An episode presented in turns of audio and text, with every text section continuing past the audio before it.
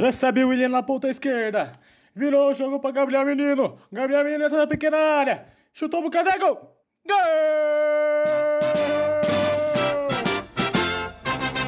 Quando surge ao viver de imponente, no gramado em que a luta o aguarda. Apita o árbitro, acabou!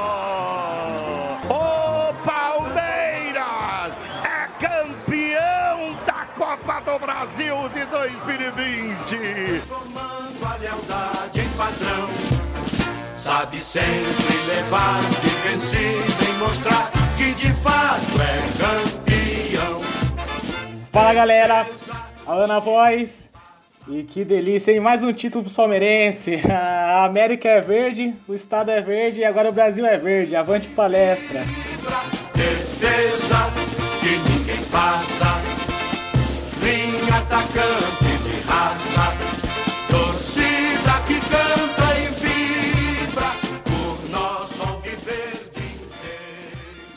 Passando a emoção, esse é o podcast O Único Gol.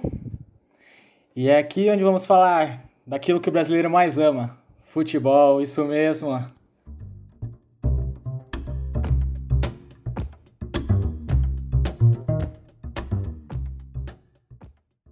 Salve galera! Mais um programa do Único Gol começando. Dessa vez muito especial, Avante Palestra. É, e eu sou o Eric, estreando no podcast, corintiano e já não aguento mais. Eu não aguento mais. Eu sou o David, é um prazer estar aqui mais uma vez para falar com você. Mas olha, Cuca, eu te odeio. Era possível ganhar, viu? Era muito possível ganhar. Eu te odeio.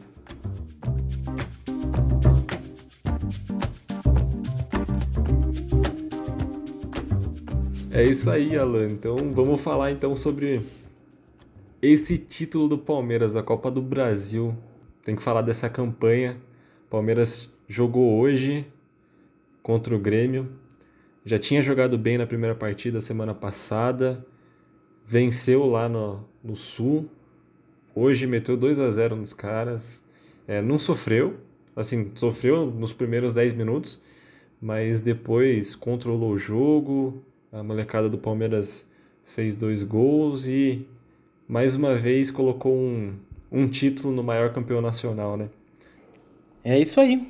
Depois de uma temporada é, um pouco diferente, com paradas e altos e baixos e mudança de treinador, veio esse título agora para colocar a cereja no bolo. Ô, Eric, vamos tirar esses caras aí que é palmeirense do sério, mas eu vou falar a verdade para vocês.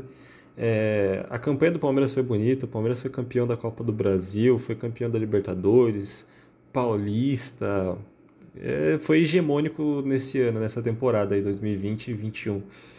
Mas as duas finais que o Palmeiras fez na Libertadores a da Copa do Brasil foram bem feias, hein?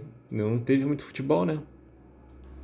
A final de em jogo único é complicado, né? Porque o time entra para não tomar o gol, são apenas 90 minutos e para correr atrás depois é complicado. Eu acho que na Libertadores foi muito isso dos dois times, mais ainda por parte do Santos, que o Cuca passou a semana Eu inteira te falando odeio. que ia inovar na escalação, escondeu tudo mais e entrou com três volantes.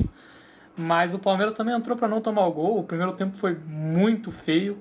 Na Copa do Brasil eu já acho que foi um pouco. O Palmeiras já soltou um pouco mais, ainda mais por ser dois jogos. O primeiro jogo fora de casa foi um pouco mais truncado ainda, porque tomar gol fora de casa é complicado. Mas dentro de, da sua casa, depois que fez o primeiro gol, controlou muito bem o jogo, né? Como vocês disseram. E a campanha do Palmeiras na Copa do Brasil é irretocável, né? Eu tava vendo aqui o time foi campeão invicto.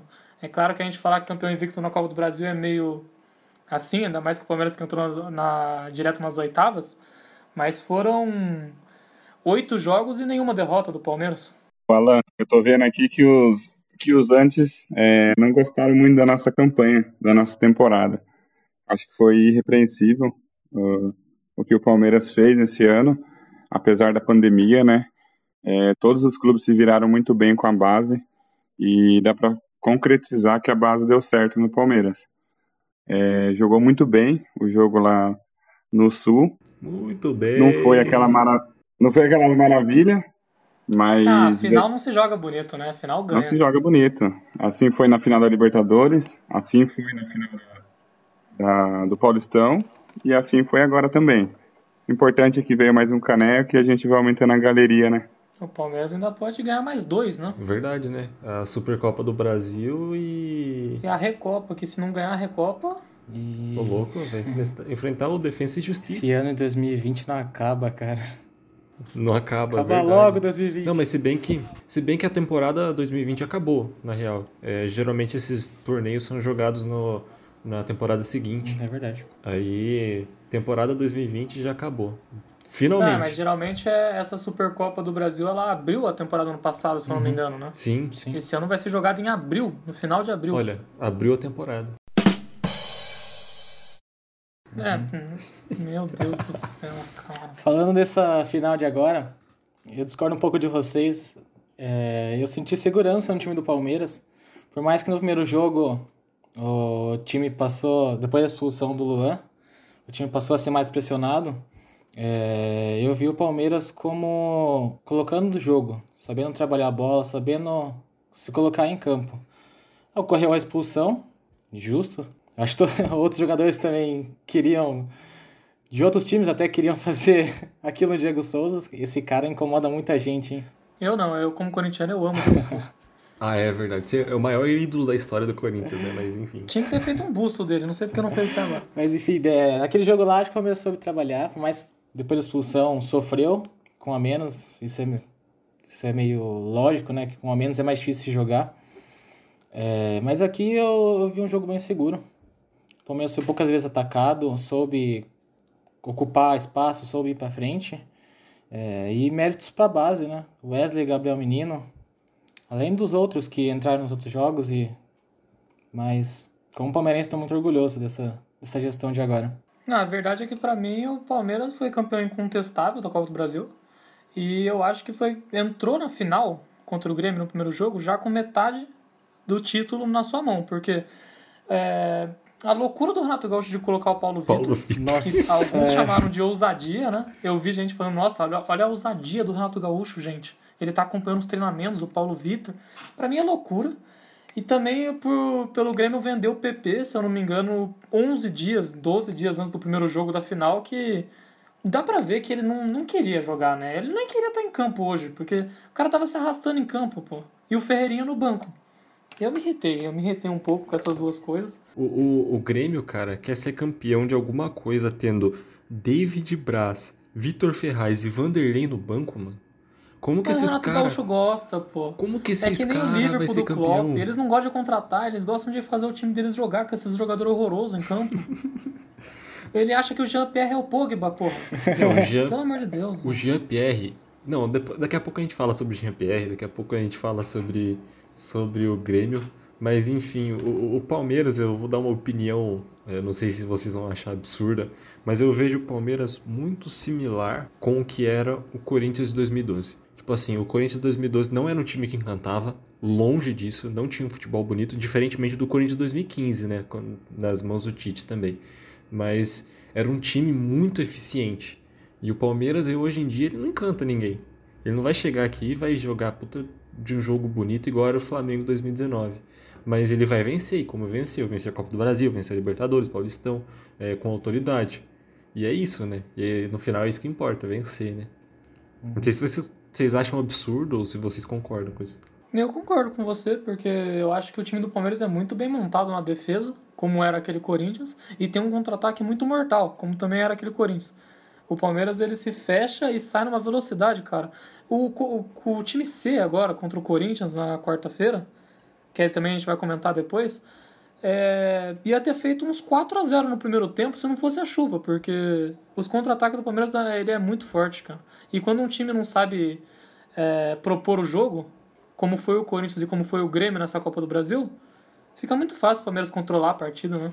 Fora que o Corinthians tinha um milagreiro lá, lá atrás e o Palmeiras também tem, né? Que o Everton tá sendo numa fase fantástica, né?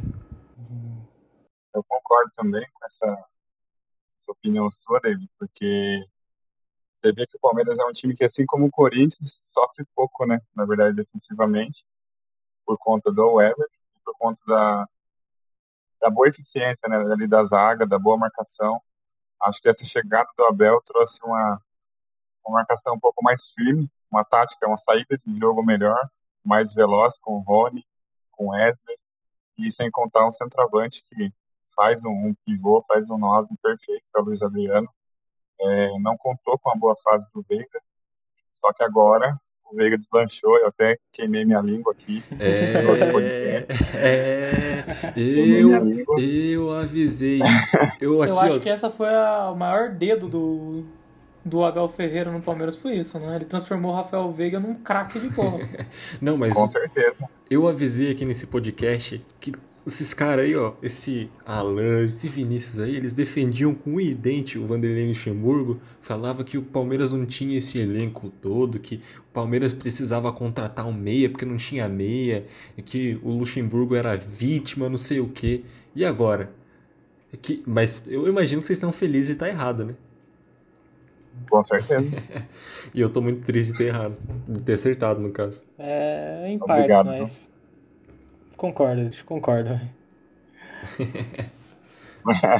Eu, eu tava certo. Na realidade, Em eu tava certo. Eles vão continuar defendendo o Luxemburgo, David, não dá, cara. Meu Deus. Ah, o trabalho Que dele. foi rebaixado, inclusive. O trabalho dele fez o que tinha que fazer, mas já deu, já tinha dado já e tá bom. É, tava bom lá no Vasco, né? Foi rebaixado. Enfim. Ah, mas na verdade assim, ó, o Luxemburgo ele tem um, ele tem um dedo, né?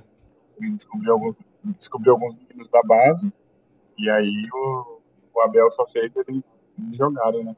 Não, em cima do que o David falou, eu acho que muito dessa defesa do Palmeiras passa pelo Luxemburgo, por exemplo. Porque já era uma defesa bem sólida na mão dele. O problema é que o ataque não encaixava. Acho que os meninos do Palmeiras com o Luxemburgo não rendia. Acho que foi uma evolução com o time do Abel Ferreira, mas com certeza o Luxemburgo tem um dedinho, nem que seja o dedinho, o dedinho mesmo, o dedinho mínimo. Nem que seja ele, tem um dedinho nessas, nessas conquistas. É, mas se o, o Lucha não tivesse saído, eu tenho certeza, eu cravo aqui, o Palmeiras não teria ganhado nem a Libertadores nem a Copa do Brasil. Cravo. Realmente. Só que uma coisa assim, até em relação ao Veiga, eu, eu citei algumas, algumas vezes aqui, que ele não rendia jogando pelos lados. É, Luxemburgo insistia muito com ele jogando pelo lado direito ou caindo mais pelo lado esquerdo.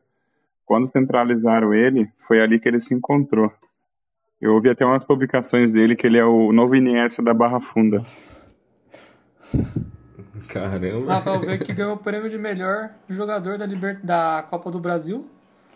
E, pra mim, deveria ser a revelação do futebol brasileiro esse ano. Tudo bem que o Claudinho amassou, mas ele tinha que estar pelo menos ali na disputa, porque, cara, eu, não, eu sinceramente eu não conhecia o Rafael Veiga.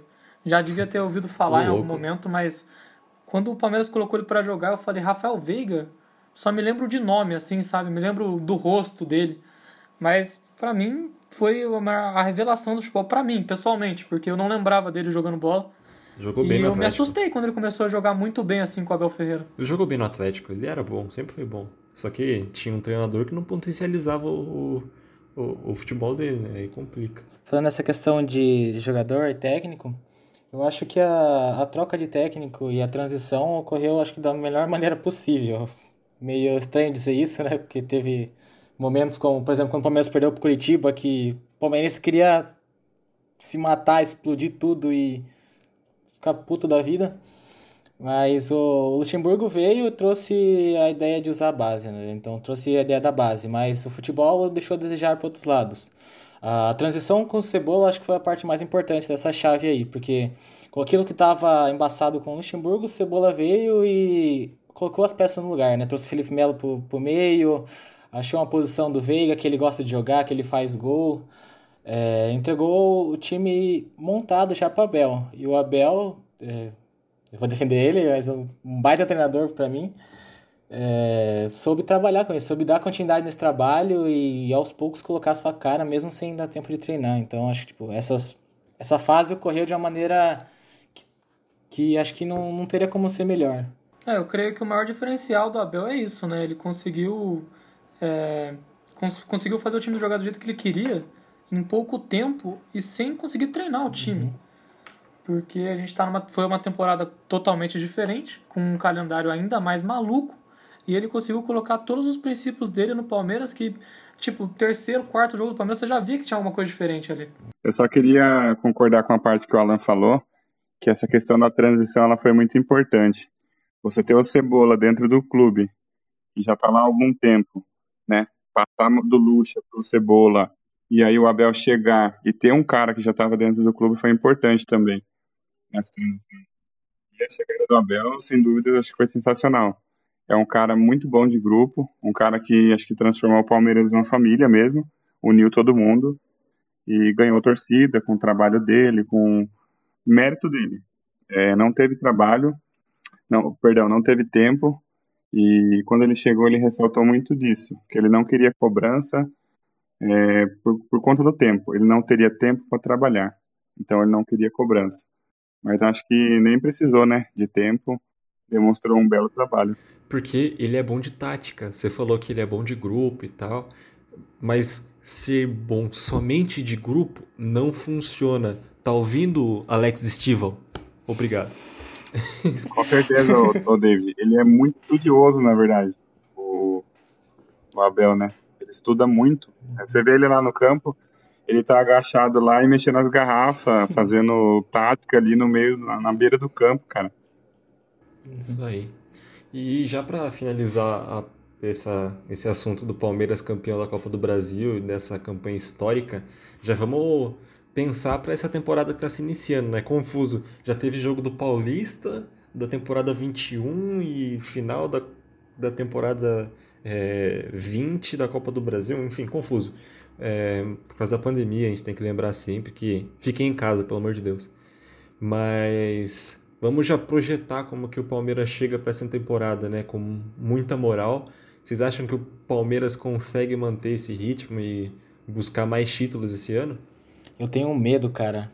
Porque eu sempre vejo que times que têm um alto pico, assim, que ganham coisas absurdas num ano, no outro ano volta, não, às vezes bem abaixo ou às vezes um pouco abaixo, cara. E isso é o que mais me dá medo. É, eu citando aqui o, o, elenco, o elenco do Palmeiras com o Felipão em 2018.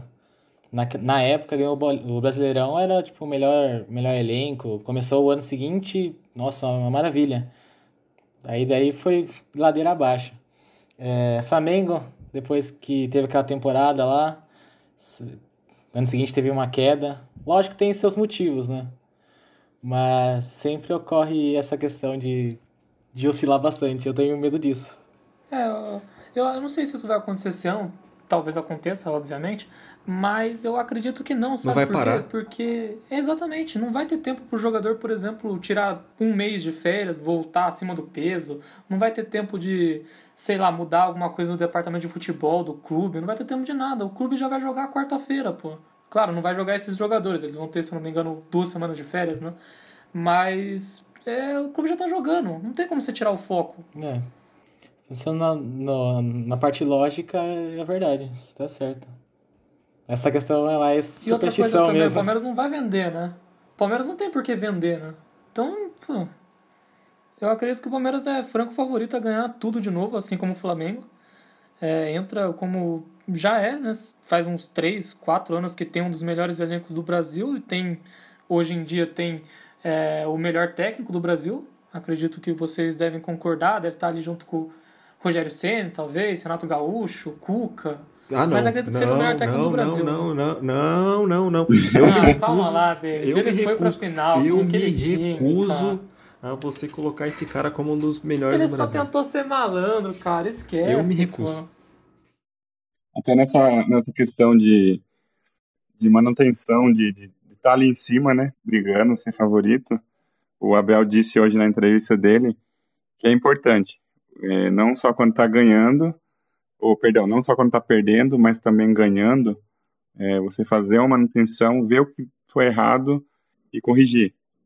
É, não esperar o time começar a perder, o time começar a ter críticas para ir procurar.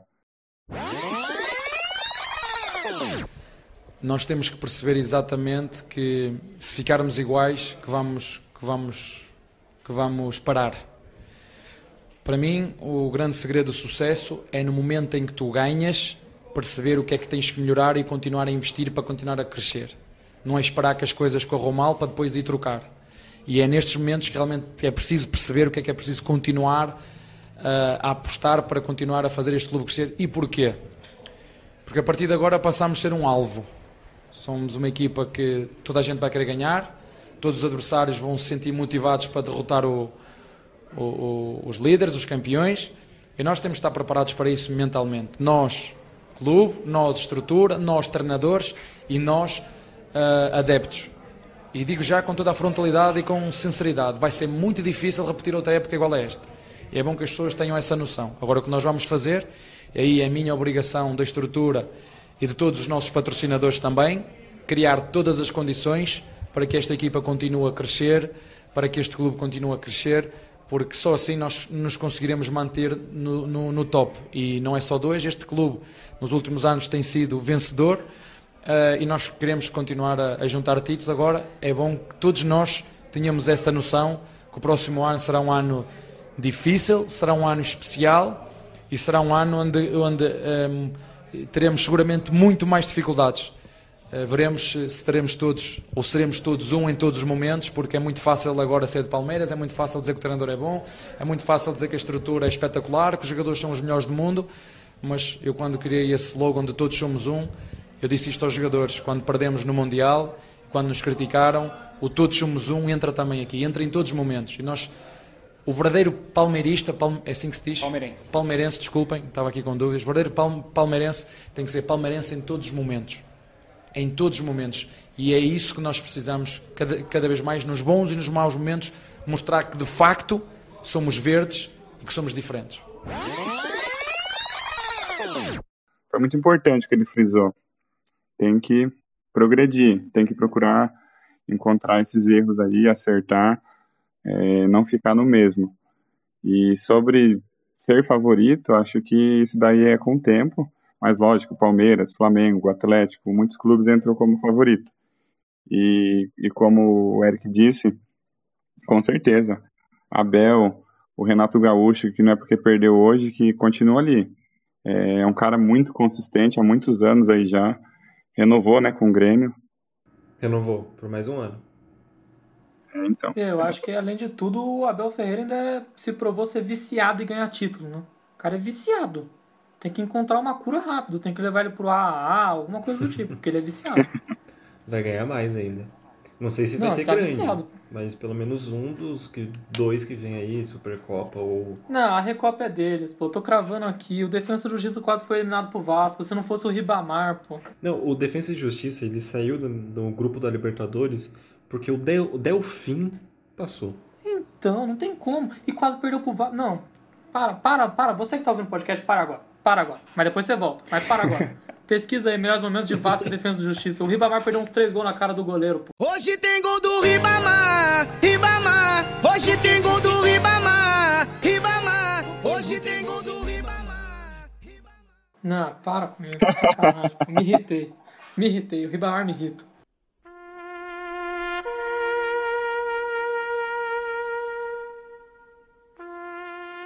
Dado uma final, uma final, quando duas equipes chegam, qualquer uma delas pode ganhar. É, o Palmeiras, se você for ver também, ele nos venceu as duas partidas, mas não fez duas grandes atuações. E foi um clube que investiu bastante também. Então, acho que é, é, não adianta a gente achar também nessas horas, e muita gente vai achar, que está tudo errado. Não, não é assim bem o futebol, não. É, aqui, infelizmente, no Brasil, infelizmente no Brasil, é, ganhou, você é bom. Perdeu, ninguém presta. O Flamengo foi campeão brasileiro. O Palmeiras foi campeão da Libertadores e agora a Copa do Brasil. Então, praticamente, nós tivemos dois grandes clubes campeões esse, esse ano aqui, digamos assim, desde o ano passado aqui, que se encerrou hoje. Aí eu pergunto, Flamengo e o Palmeiras prestam, são os bons. Os outros times, os outros clubes, ninguém presta. No Brasil nós temos vários clubes que disputam, uh, uh, brigam pelo, pelo, pelos títulos. Somente um vai ganhar numa competição. E aí eu pergunto para vocês, o resto ninguém presta? Não pode ser assim. Quando não ganha, ninguém presta. Quando ganha, todo mundo é bom. Muitas vezes o, o, o que não é tão bom ganha. E o que é, quando o cara é bom e perde, também não é mais bom. Não é por aí, é muita calma nessas horas.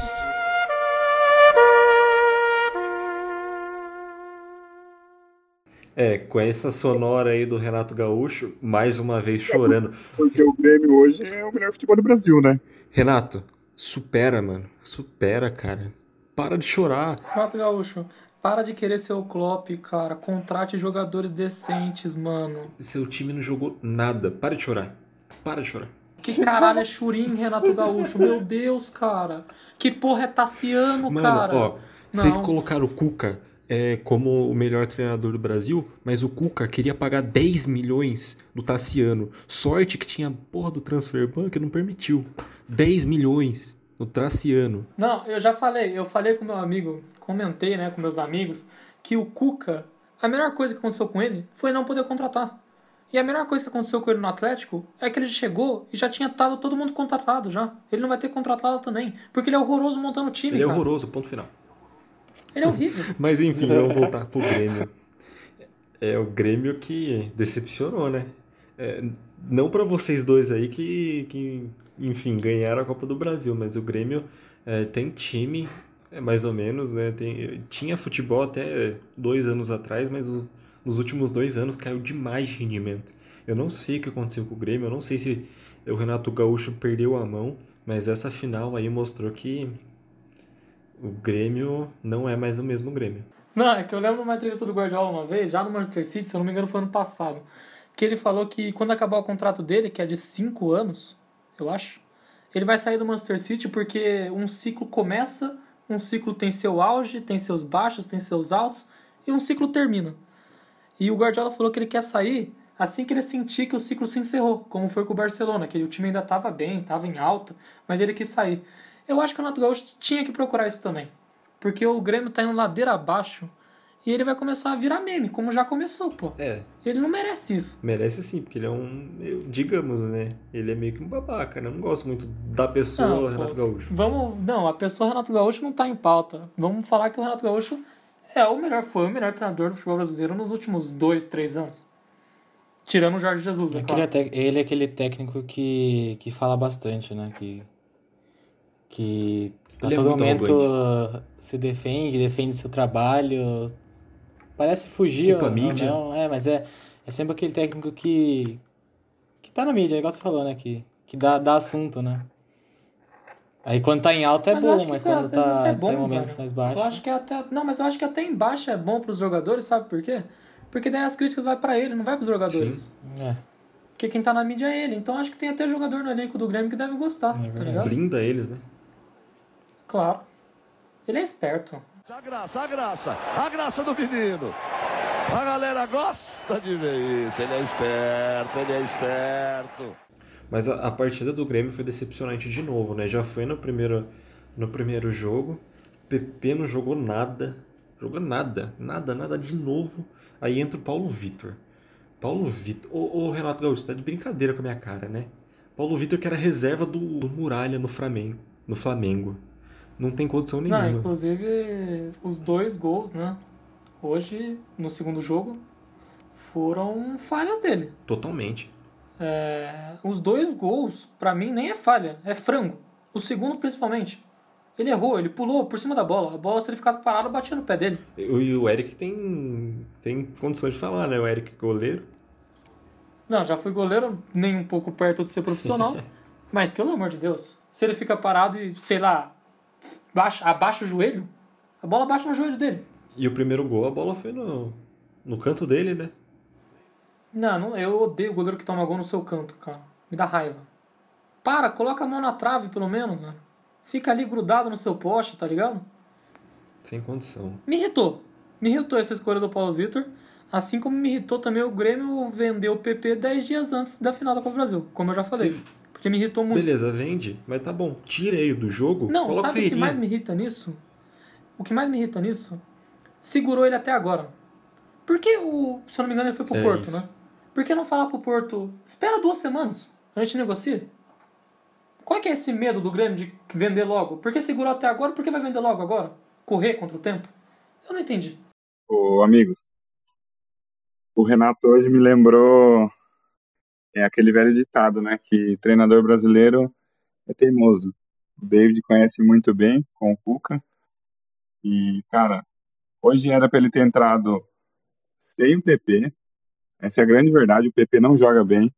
Era para ele ter entrado com Ferreirinha pelo lado esquerdo, né? Fazendo aquela fumaça ali, porque o carinha joga muito, é veloz. é, não ter entrado com o Tassiano, porque ele é horrível. Com todo respeito, mas Eu tenho é vergonha muito ruim. Não, sem de falar que mesmo. esse Sem Tassiano é menino mesmo. da vila. Tenho vergonha. Acho que a única que coisa o que, ele acerto- acertou ali no time foi o Wanderson, cara, do lado Exatamente. direito. Exato. Exatamente isso. Foi a única única coisa que ele acertou. O problema é que ele errou em 10 coisas. Cara, do... Exatamente. quando eu vi a escalação desse jogo, eu já fiquei aliviado. Que, tipo, depois do, do primeiro jogo, o maior medo que eu tinha era do, do, da- do Ferreirinha. Que, cara, que esse, o que esse moleque bagunçou no último jogo. Teve que colocar do- dois joga jogadores. demais, dois jogadores pra poder fechar o cara e ele passava por dois jogadores e, e lançava pro Diego Souza. Esse era o medo. Aí ele Eu não vai conhecia. e entra sem o Ferreirinha. É difícil defender, né? Acho que o Ferreirinha, enquanto o Renato Gaúcho for técnico, não vai nunca ser titular do Grêmio, porque o que esse moleque joga e... Será que ele tem medo de chegar a proposta amanhã já pelo Ferreirinha? Porque com certeza ele vai ser vendido mais caro que o PP. Vai. Ele é melhor, PP. E inclusive eu acho que, se eu não me engano, posso estar falando besteira, mas o Grêmio jogou só 15 minutos dessa final, né? Que foi o. depois da expulsão do Lô no primeiro jogo. E se eu não me engano, a única chance clara de gol que o Grêmio teve foi numa jogada do Ferreirinha. Que ele toca pra trás e alguém chega chutando e o Felipe Melo tira de barriga. Que inclusive os jogadores do Grêmio pediram toques de mão. Que foi o único lance que o Grêmio teve na, na final da Copa do Brasil. Teve um lance hoje também, no, no início do jogo, que o PP saiu praticamente cara a cara com o goleiro, assim, e ele errou o chute. Ah, verdade, verdade. Então, teve dois. Esses dois lances foram os únicos dois lances que o Grêmio teve de claro de gol. O primeiro, o Felipe Melo estava muito bem posicionado. E o segundo, o PP é o PP, né, gente? Vendido aí. Porto, né? E aquilo que a gente ressaltou aqui já uma vez, né? É a fábrica de pontas do Grêmio, né? Sim. PP, Ferreirinha, Everton Cebolinha, Cebola. é, Que então, por, Pedro que por um lado Pedro o Rocha. Ferreirinha bagunçou e, dá, e assustava o, o- pelo menos o Palmeiras. É, do pro outro lado, pô, Diogo Barbosa lá é uma mãe, né? Nossa, como... Nossa. que alívio ver o Diogo Barbosa do time dos caras. Do Sabe lado. que tem um Não, corredor vai ali. Você vai ver, de um lado, o Diogo Barbosa, aí do outro lado, no segundo tempo, o Vitor Ferraz, velho. Meu Deus. Não dá, não. Pô, Alan, É, o time do Grêmio é hoje muito quando eu, quando eu olho pra lateral do Palmeiras, eu sinto, eu sinto aliviado, cara. Sim. Olha a diferença. É, Ah, apesar que o Marcos Rocha dá um sustinho de vez em Dá. quando ainda, não? pra que ele dá mesmo. Mas ele, ele cresce, né? Ele cresce em final, né? Colocou cresce, o PP, é- os dois é jogos no- bolso. Cresce mesmo. É viciadinho em jogo grande, né? Pois é.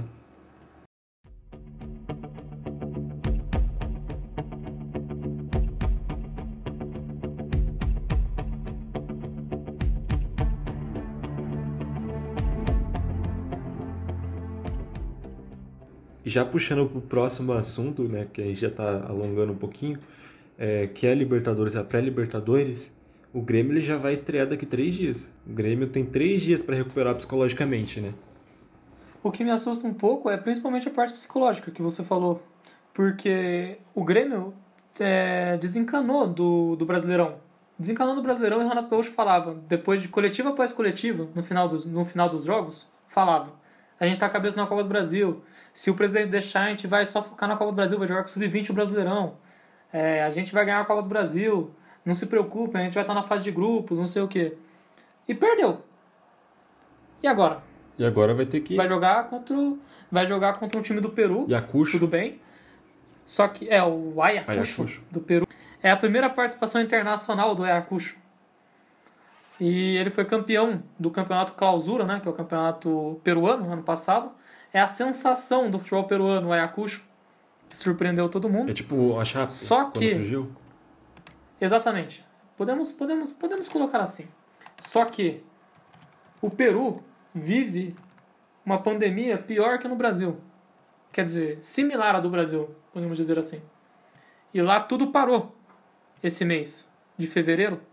E o Ayacucho teve que pedir para para para a polícia, para o presidente, para as autoridades do país que times como ele, né, que estão na competição internacional, voltassem a treinar. Ou seja, eles ficaram duas semanas sem treinar, quer dizer, um mês e duas semanas sem treinar, mas voltaram a treinar agora em cima do jogo e vão pegar o Grêmio. Não sei quais seriam as chances do Ayacucho passar, que tem apenas 12 anos de fundação, mas Se o passar, Grêmio está numa má fase, né? se passar vai ser um vexame. Ah, ainda mais depois de jogar uma final, né? Três dias depois, o time tá cansado, não vai ter como. Vai viajar amanhã, terça. Vai ser complicado pro Grêmio jogar lá. Apesar que joga em casa o primeiro jogo, né? Ah, então. Então joga em casa o primeiro jogo. Joga em casa, acabei de ver aqui. Mas tá cansado não só fisicamente, como psicologicamente, né? Vai ter que é, já mudar a chavinha muito rápido, não vai ter nem tempo para ficar lamentando muito para classificar. Porque, por exemplo, o Grêmio cair agora, já tá fora de competição internacional. Não joga Sul-Americana, não joga Libertadores. Então é muito importante que o Grêmio entre focado, de fato, para passar de fase. Eu, eu acho que o Grêmio vai passar, né? Não é possível. Com todo respeito ao time do Peru, mas é, é um time de 12 anos de, de história, como o Eric já bem trouxe, né? E não tem tradição nenhuma internacionalmente. Então, não, não é muito certo falar isso, mas eu vou falar, porque é meio que obrigação do Grêmio passar. Se não é não ganhar do É CSA, obrigação não. do Grêmio. Se não ganhar do CSA, É, mas o- lembrando que se o Grêmio passar, vai pra terceira, segunda fase, né? terceira. Vai enfrentar ou a União Espanhola ou o Independiente Del Valle. Que quando saiu o sorteio, todo mundo falou: Meu Deus, vamos pegar o Del Valle. Porém, o Miguel Ramírez agora é técnico do Internacional, né? Vamos ver, né? O que, que vai ser do, do Del Valle, né? Que o Del Valle tinha bastante tempo. Mas enfim, tem que passar primeiro do, do time do Peru. Ah, com certeza. Na verdade, tem que juntar os cacos hoje e já ligar a chave pra temporada que vem amanhã. Tem né? que chorar menos, Renato. Chora menos.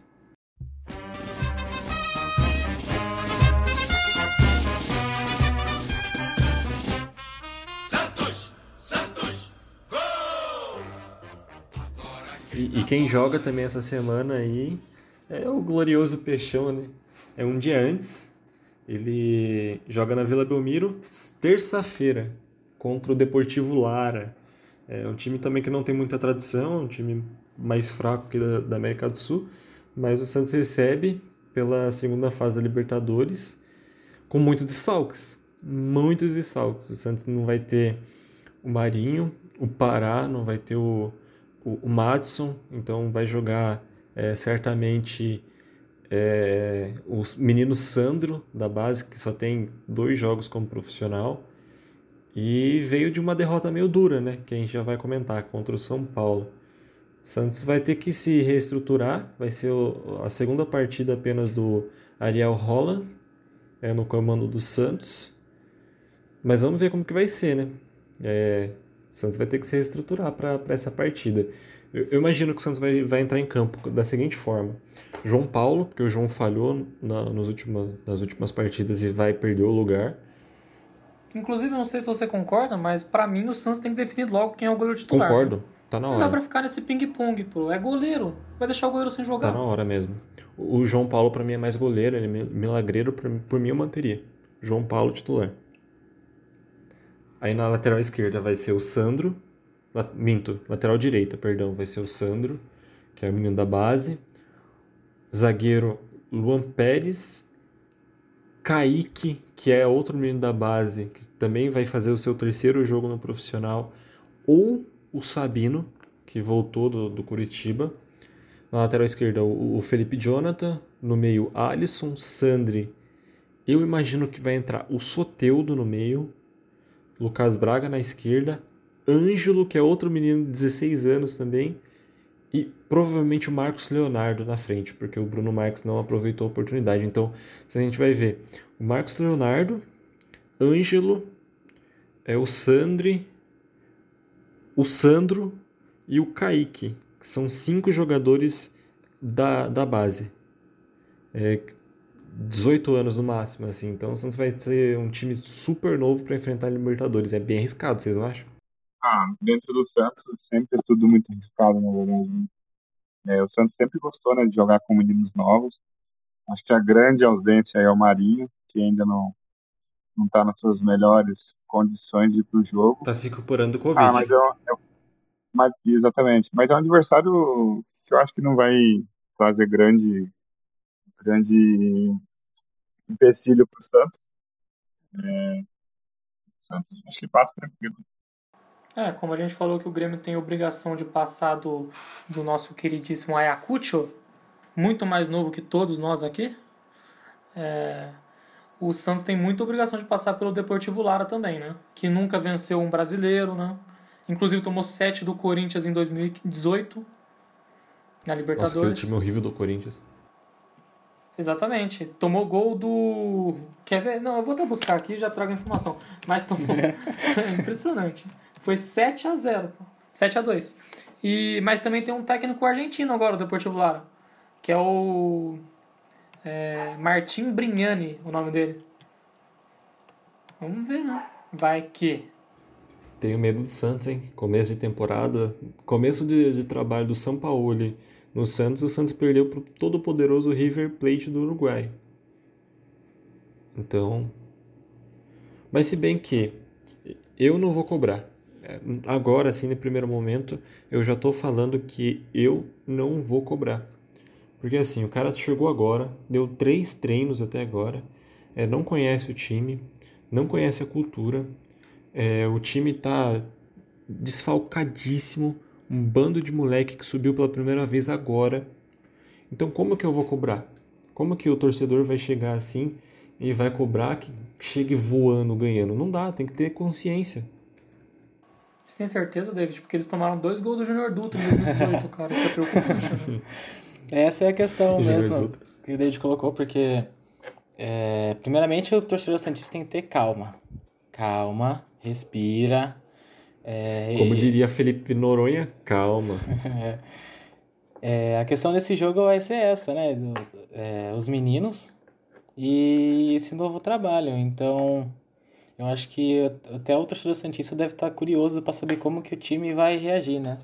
E acima do, do resultado que vier, acredito que respirar e colocar, ver o que pode melhorar, o que está indo certo, apoiar no momento agora, ver o que esse treinador tem a, a mudar, né? E basicamente a questão desse jogo é essa, do treinador e da molecada. Acho que o Santos passa também. Tomara. Ah, eu vendo de fora, vendo de fora, acredito que o Santos não tem por que se preocupar, nem a torcida. Ainda mais, ainda mais com esse negócio de, de molecada, o Santos não tem, o Santos não tem que ter medo disso, né, gente? É, uma coisa que eu achei legal é que esse técnico do Santos, o Roland, que eu esqueci o primeiro nome. Ariel. E a pro... O Ariel Roland. A pronúncia é Roland. Ariel Roland. Roland, desculpa. Ariel Roland. É, o Roland. Uma coisa que eu achei legal foi que ele fez uma integração bacana com o técnico do Sub-20, né? E chamou para acompanhar é, treino. Sim, o Rodrigo trouxe para ajudar e tudo mais. E isso é importante, ainda mais um time como o Santos, que é, não tem dinheiro. Não. Até ano passado estava com uma punição da ainda FIFA. Ainda tá. Não tem como. Ainda tá com a punição da FIFA. Não tem como contratar. E, e sempre apostou na categoria de base, não tem porque ter medo. Medo tenho eu do Corinthians lançar os moleques. Ah, agora em pandemia dá pra lançar. E uma curiosidade para você, Santista, e para todos ficarem mais felizes, é que o. Qual é o nome do time mesmo? Esqueci agora. Deportivo Lara. Isso, é que o Deportivo Lara nunca ganhou um jogo fora de casa pela competição sul-americana. É um time fraco, digamos. Jamais venceu, jamais venceu. E, inclu... ah, inclusive perdeu pro Corinthians em 2018 e em 2019, na Sul-Americana. Só lembrando aqui, né? Só que o problema. Perdeu, perdeu só de 7 pro Corinthians, né? 7 a 2 É. Um dois gols do Júnior Dutra, David. Olha bem o que você vai falar. Hein? Não, o problema não é esse jogo. Assim, se o Santos passar, é a obrigação do Santos passar, beleza, passou. O Santos pega ou São Lourenço ou Universidade do Chile, que é o ex-time do Ariel Rola. Isso é preocupante. Aí o buraco é mais embaixo, hein? É duro. É, pra mim o mais preocupante é pegar o time que que acabou de ser treinado pelo, pelo Roland, né? É, ele vai conhecer todo mundo lá e tudo mais, mas o trabalho lá foi feito. Aqui tá no início, pode ser complicado. Mas acredito que o Santos tem time para brigar assim com qualquer uma das duas equipes. É, o problema é o que o David falou, é início de trabalho, tem que ver qual que vai ser a marcha que ele vai colocar, né? Se já vai cobrar os jogadores. Eu acho que ele tem que chegar já, já tentando meter moral, indo pra cima dos caras. Todo mundo sabe que no Brasil Libertadores é muito importante. Então tem que dar um jeito. Ele é técnico bom, pelo que eu ouvi dizer, pelo que eu pesquisei sobre. É técnico bom, tem que ir pra cima, pô. Tem que. Primeira coisa que tem que fazer aí para esse jogo de terça-feira agora é recuperar a moral, né? Porque, inclusive, já mudando de assunto, sábado agora, são uma goleada feia pro São Paulo. Polo aquático, né? Digamos, foi um polo aquático no Morumbi.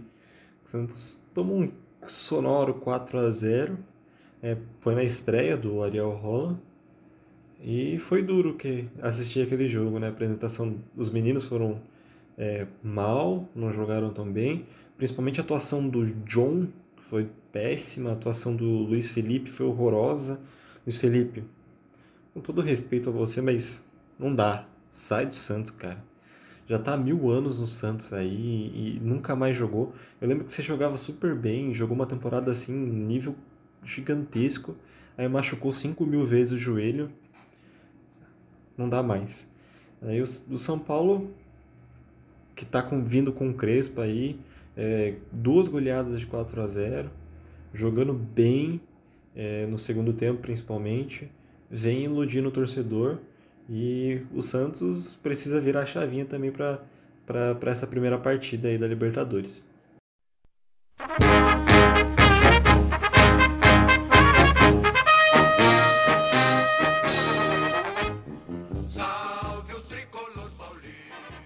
Não, mas é, são dois times que vivem momentos muito opostos, né? O São Paulo no início do trabalho também, mas o Crespo teve muito mais tempo, acompanhou o time na reta final do Brasileirão, é, estava, estava envolvido com o clube já há um bom tempo. Agora o Roland, é, Roland, desculpa, o Roland, ele já chegou com dificuldade. É, como eu disse ali atrás, ele se, se enturmou com os técnicos da base e tudo mais, mas chegou muito em cima da hora, chegou já no jogo. E eu acho que a torcida do Santos tem que ter um pouco de paciência e a torcida do São Paulo também. Entrando a falar do São Paulo agora, é um pouco engraçado que o Crespo, né, um dos maiores argentinos, um dos maiores artilheiros da seleção argentina, os maiores atacantes argentinos da história, chega no São Paulo e o São Paulo ganha duas de goleada. Mas tem que ter calma, porque é o início do trabalho. Eu já vi gente falando que o Pablo virou o Luiz Fabiano de novo. tem que ter calma. O time não vai ganhar de todo mundo de 4 a 0 é, Mas é, é legal, é, é legal o São Paulo conseguir virar um pouco a chave, porque foi a maior decepção da reta final da temporada passada, né? Nossa, sem dúvida. Foi de surpresa a decepção, né? O Diniz foi do céu ao inferno. Mas é. Perninha do caralho. Acho que o São Paulo tá nos trilhos, né? o perninha, né? Mascaradinho. Mas eu acho que o São Paulo tá no caminho certo, porque voltou a, a colocar o Murici, que pra mim o Murici tem que trabalhar no São Paulo para sempre. Voltou a chamar o Murici ali pro departamento de futebol, contratou um técnico é, com potencial. A gente não sabe muito bem, mas tem potencial. E tem que ter calma. Mas o começo é promissor. É o começo em campo, né? Porque administrativamente tá fazendo umas loucuras que eu não tô entendendo, não. Por exemplo, o Crespo pode ser um, um bom treinador, mas pagar um milhão por mês no Crespo é foda. Foi desespero, Foi. né? Vamos falar sinceramente aqui? Foi desespero. Total. Viu que tava acabando as opções, viu que o Santos estava conversando. O Santos estava conversando com o Crespo, Tava. não tava? Viu que o Santos estava conversando com o Crespo, falou: tô sem opção. Essa é a minha última. Aí chamou o Murici, resolve lá, assina logo. Que é um milhão ali, meu. Dá logo pra ele. Deram um milhão. Agora vamos ver. É aquilo, David. Se der resultado, tá dando. Tamo no lucro. Agora, ser eliminado no Paulista na semi, nas quartas, perder a final, aí já vai dar aquela balançada. Acho que assim, o São Paulo tem que entrar nesse ano é, para esquecer um pouquinho né, do que foi o, o final da temporada passada. É, jogou super bem no segundo tempo. O Crespo vem aí conhecendo né, o time. Uma, uma sacada legal que ele teve foi abrir mão dos três zagueiros, abrir um pouquinho o time. E aí fez com que o time fosse mais para cima aí do Santos e conseguiu esse placar gigantesco. É, os- agora sim, tem que tem que dar tempo, né? A gente. Acho que o torcedor do São Paulo já fica super entusiasmado. Com... Na verdade, assim, o torcedor de São Paulo, de uns anos para cá, qualquer sequência de jogos bons já fica entusiasmado. Até pela falta de título, a seca de título. Acaba iludindo um pouco os torcedores. É, espero que não cometa loucuras financeiramente, que eu acho que isso pode acabar um pouco com o sucesso do São Paulo. E tá querendo cometer loucuras. É, eu acho que essa loucura passa muito pelo Crespo. É, ele já deve estar tá colocando uma pressão ali dentro do elenco para trazer reforços e reforços de peso. E pode ser um grande problema para o São Paulo. Viu? Não, como eu disse, o, o jogo foi, foi confuso, né? O primeiro tempo foi um, um piscinão, um Morumbi. Olha, se fosse na Vila Belmiro, todo mundo tava caindo matando na estrutura da Vila Belmiro. Mas o gramado da Vila Belmiro é perfeito. Não tem isso. A drenagem é muito boa. E no Morumbi foi uma vergonha que aconteceu ontem. Não foi, já falei pra você, cara. Choveu muito. Vergonha. Cara. Não dá. Não... Ficou 40 Não, uma vergonha pra mim foi não ter adiado meia hora o jogo, pô. 45 minutos sem, sem drenagem nenhuma. Nenhuma. Tava um piscinão sem chover já. Sem condições. Aí no primeiro tempo foi aquele balão de um lado, balão pro outro, balão de um lado, ninguém jogou. Aí no segundo tempo. Eu acho que o maior problema pro Santos foi exatamente isso, porque como não teve jogo no primeiro tempo, a torcida fica um pouco mais preocupada, alguns já caem matando, que o time tomou quatro assim que a bola começou a rolar no estádio, né? Eu acho que isso que é o que mais preocupa.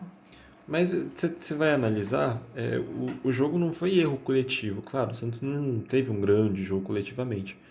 Mas, primeiro, o, o Holland teve três treinos. Três treinos. E segundo, você vai analisar os gols, Luiz Felipe. Meu Deus, horroroso. O John, indeciso, sai mal na bola. Desde o final da Libertadores ele está muito mal.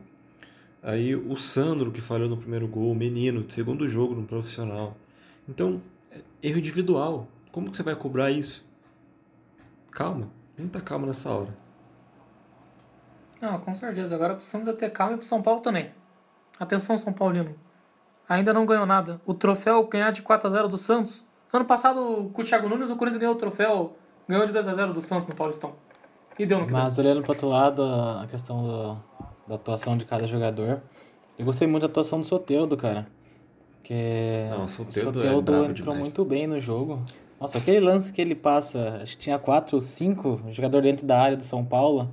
Tipo, corta o- os jogadores e chuta a bola pro gol. Tipo, caraca, que jogador. Enfim, é um ponto positivo aí. Espero que ele continue, que ele continue assim, né?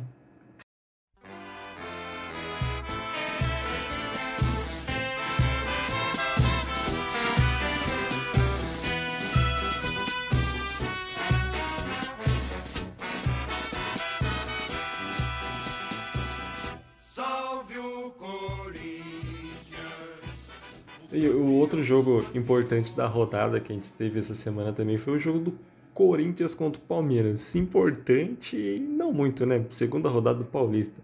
Mas é um clássico, é Entre um três derby, aspas, sempre né? pesa bastante. E foi um empate de polo aquático, né? Foi muito parecido com o que aconteceu na- no Morumbi. Lá o estádio do Corinthians, a Neoquímica Arena, tava tenso. Não teve jogo. Você falou que um derby é sempre importante, mas e um derby às 19h30 com o time C do Palmeiras e o time B do Corinthians e sob uma tempestade em São Paulo? Ainda é importante? Não, um derby é um derby, né, mano? Aquele maço de cigarro lá. Esse derby já trouxe polêmica desde antes dele rolar, né? Antes da as semanas dele rolar.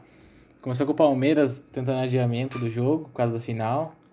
Aí foi negado. Depois o caso do Corinthians, que teve o surto de Covid e, e todos os casos lá de prova e contraprova. Por fim, acabou tendo, né? E, nossa, parece que nada tava cooperando pra esse clássico, porque tanto que choveu nesse dia. A f- Inclusive o Piton jogou e após o jogo ele recebeu que estava com. testou positivo pro Covid, né? Caraca, não sabia disso aí não, mano. É, ele jogou e depois do jogo que ele soube que testou positivo pra Covid, então É, assim como no Brasil no geral, o futebol também está meio complicado, Tá difícil. né? A situação do controle da Covid. Era um derby que realmente não era para acontecer. E até os deuses falaram que não era para acontecer, né? Porque o que caiu de chuva, mas a chuva veio de preto e branco, pelo visto, né? Caiu como uma luva no time do Corinthians. Primeiro. É, o Corinthians, pelo visto, começou muito nervoso o jogo, né? Acho... Errando passe, saída de bola. Verdade é que o jogo teve 30 minutos e chuva. É.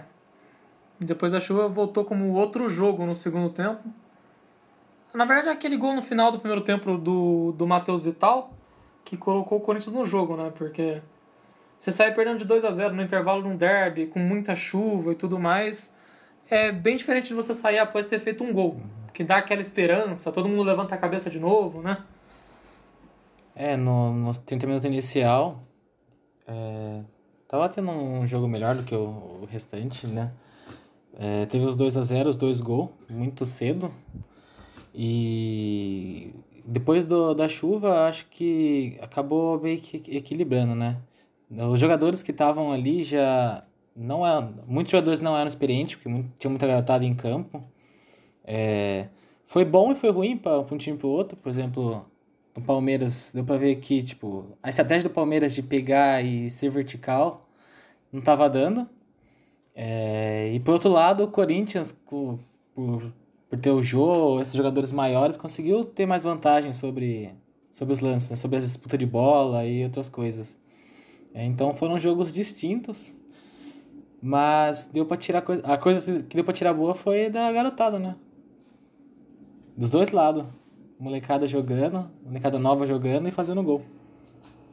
Ó, ó, Eric, você me desculpa, mas o Corinthians, depois desse jogo, ele tinha que ser rebaixado, velho. Tomar gol do Lucas Lima, velho, deveria ser rebaixamento A automático. perna que ele não joga bem. Não que o outro ele joga bem, mas. Ele joga bem contra. É complicado. Lucas Lima. Ele driblou o Gil. Esse que é mais. Eu não aguento mais o Gil também, cara. Tá duro. Você é louco. Não, mas o Corinthians começou muito abaixo. Quer dizer, começou abaixo, né? Porque o Corinthians também não tem muito a entregar, não. Começou abaixo. É, aquele cantígio, eu odeio ele. E começou. Depois que tomou o primeiro gol, se assustou ainda mais, tentou ir pra cima, tomou outro contra-ataque e tomaria mais contra-ataques. Tomaria mais contra-ataques. Inclusive, o Palmeiras quase faz um terceiro gol num lançamento do Gustavo Scarpa, que eu não lembro pra quem foi, que saiu na cara do goleiro. Pô. O Corinthians tomaria mais naquele primeiro tempo, mas aí veio a chuva, a bola parou de rolar, já estava com 35 minutos, a Edna Alves lá, que foi a primeira mulher a apitar um derby, decidiu por não encerrar no primeiro Apitou tempo, muito bem. e o Corinthians achou seu gol. Ela apitou muito bem mesmo. Foi, É, vi muita gente falando que ela é a melhor árbitra do Brasil e eu concordo com, sem dúvidas. Concorda, Fã? Com a análise. Mas foi um jogo bem abaixo, o que a gente já esperava, porque as equipes estavam um com o time C, o outro com o time B, um pensando na final da Copa do Brasil, o outro pensando só nesse jogo mesmo. Pensando em não B. matar todo mundo do elenco de É. Covid. e- Exatamente, né? Mas quais são as perspecti- perspectivas do Corinthians para essa temporada? Eu não vejo muita perspectiva de título nem nada. Nada, nenhuma. Ah, Talvez a perspectiva de título do Corinthians seja o Paulistão. Porque o Paulistão, como a gente sabe, os quatro grandes sempre chegam no, no- na semifinal. A não ser que um Bragantino tente intervir aí, um Mirassol que vem bem. Não, se o Santos, É, os quatro grandes vão se o chegar. Santos enfrentar a Ponte Preta nas quartas, aí o Santos está eliminado. Ou o Ituano. Não é eliminado nunca. A Ponte Preta é horrorosa. E como os quatro grandes chegam na semifinal, é mata-mata, aí clássico. Então é o Paulista pro Corinthians esse ano de novo. É, mas a perspectiva do Corinthians para esse ano é o quê? Se reestruturar financeiramente, né? Mudou a direção. É, por mais que continue sendo a mesma chapa, a mesma corja, se me permitem, o Corinthians tem que reestruturar financeiramente, ainda mais sem a torcida, né? Que a arrecadação era para pagar o estádio e como não tem arrecadação, não se paga o estádio. É, as conversas com a Caixa também estão paradas. Então, fora né, a- o tanto de processo, o Corinthians tem trabalhista. Então é, é se reestruturar financeiramente e o que? Lançar jogadores da base. O que nunca faz. Esse ano tem que fazer, é obrigado a fazer. Vamos ver o que vai dar. O Donelli, goleiro, muito bom jogador. Tem esse Biro de 16 anos, que é lateral, não jogou hoje contra a Ponte, né? Mas vai entrar no time. Fora Adson, o Varanda, que fez gol. Então, quando eles têm que lançar os jogadores, mesclar o time como fez o Palmeiras, não vai ter a mesma qualidade, já adianto aqui, mas tem que tentar fazer isso e buscar, né, fazer campanhas dignas esse ano. Pensar no futuro.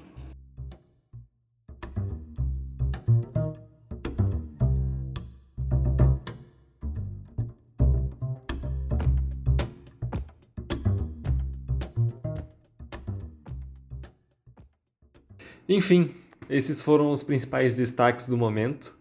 Palmeiras campeão da Copa do Brasil, tetracampeão. Parabéns, Palmeiras. É, você agora é o terceiro maior campeão desse campeonato importante do Brasil, atrás apenas de Cruzeiro e Grêmio. É, falamos também dos paulistas, Corinthians, São Paulo, Santos, é, sobre a pré-Libertadores é, que vai se iniciar agora para os brasileiros, terça-feira para o Santos e quarta-feira para o Grêmio. Enfim, estamos de volta com um único gol. Pedimos perdão por pausar o, o, o, podcast no meio da Libertadores, inclusive não cobrimos, mas eu fico feliz de não ter cobrido, porque seria muito triste falar sobre a final da Libertadores, mas enfim, faz parte. Mentira. E agora estamos aqui de volta para tentar fazer semanalmente é, uma conversa bacana sobre futebol. Então, eu tô ficando por aqui. É, um abração para vocês. Falou aí, Vinícius. Falou, Alan. Tamo junto. E valeu pela estreia aí, Eric. Tamo junto. Um abraço. Caraca, cara breve. É? É isso aí então, rapaziada. A gente fica por aqui. Agora estamos de volta. E aguarde que em novos episódios pela frente. Valeu! É isso aí, rapaziada. Mais uma vez, é, foi muito legal estar com vocês. 2020 foi verde e 2021 será mais verde ainda. Abraço. É isso aí. Valeu, falou. Até mais.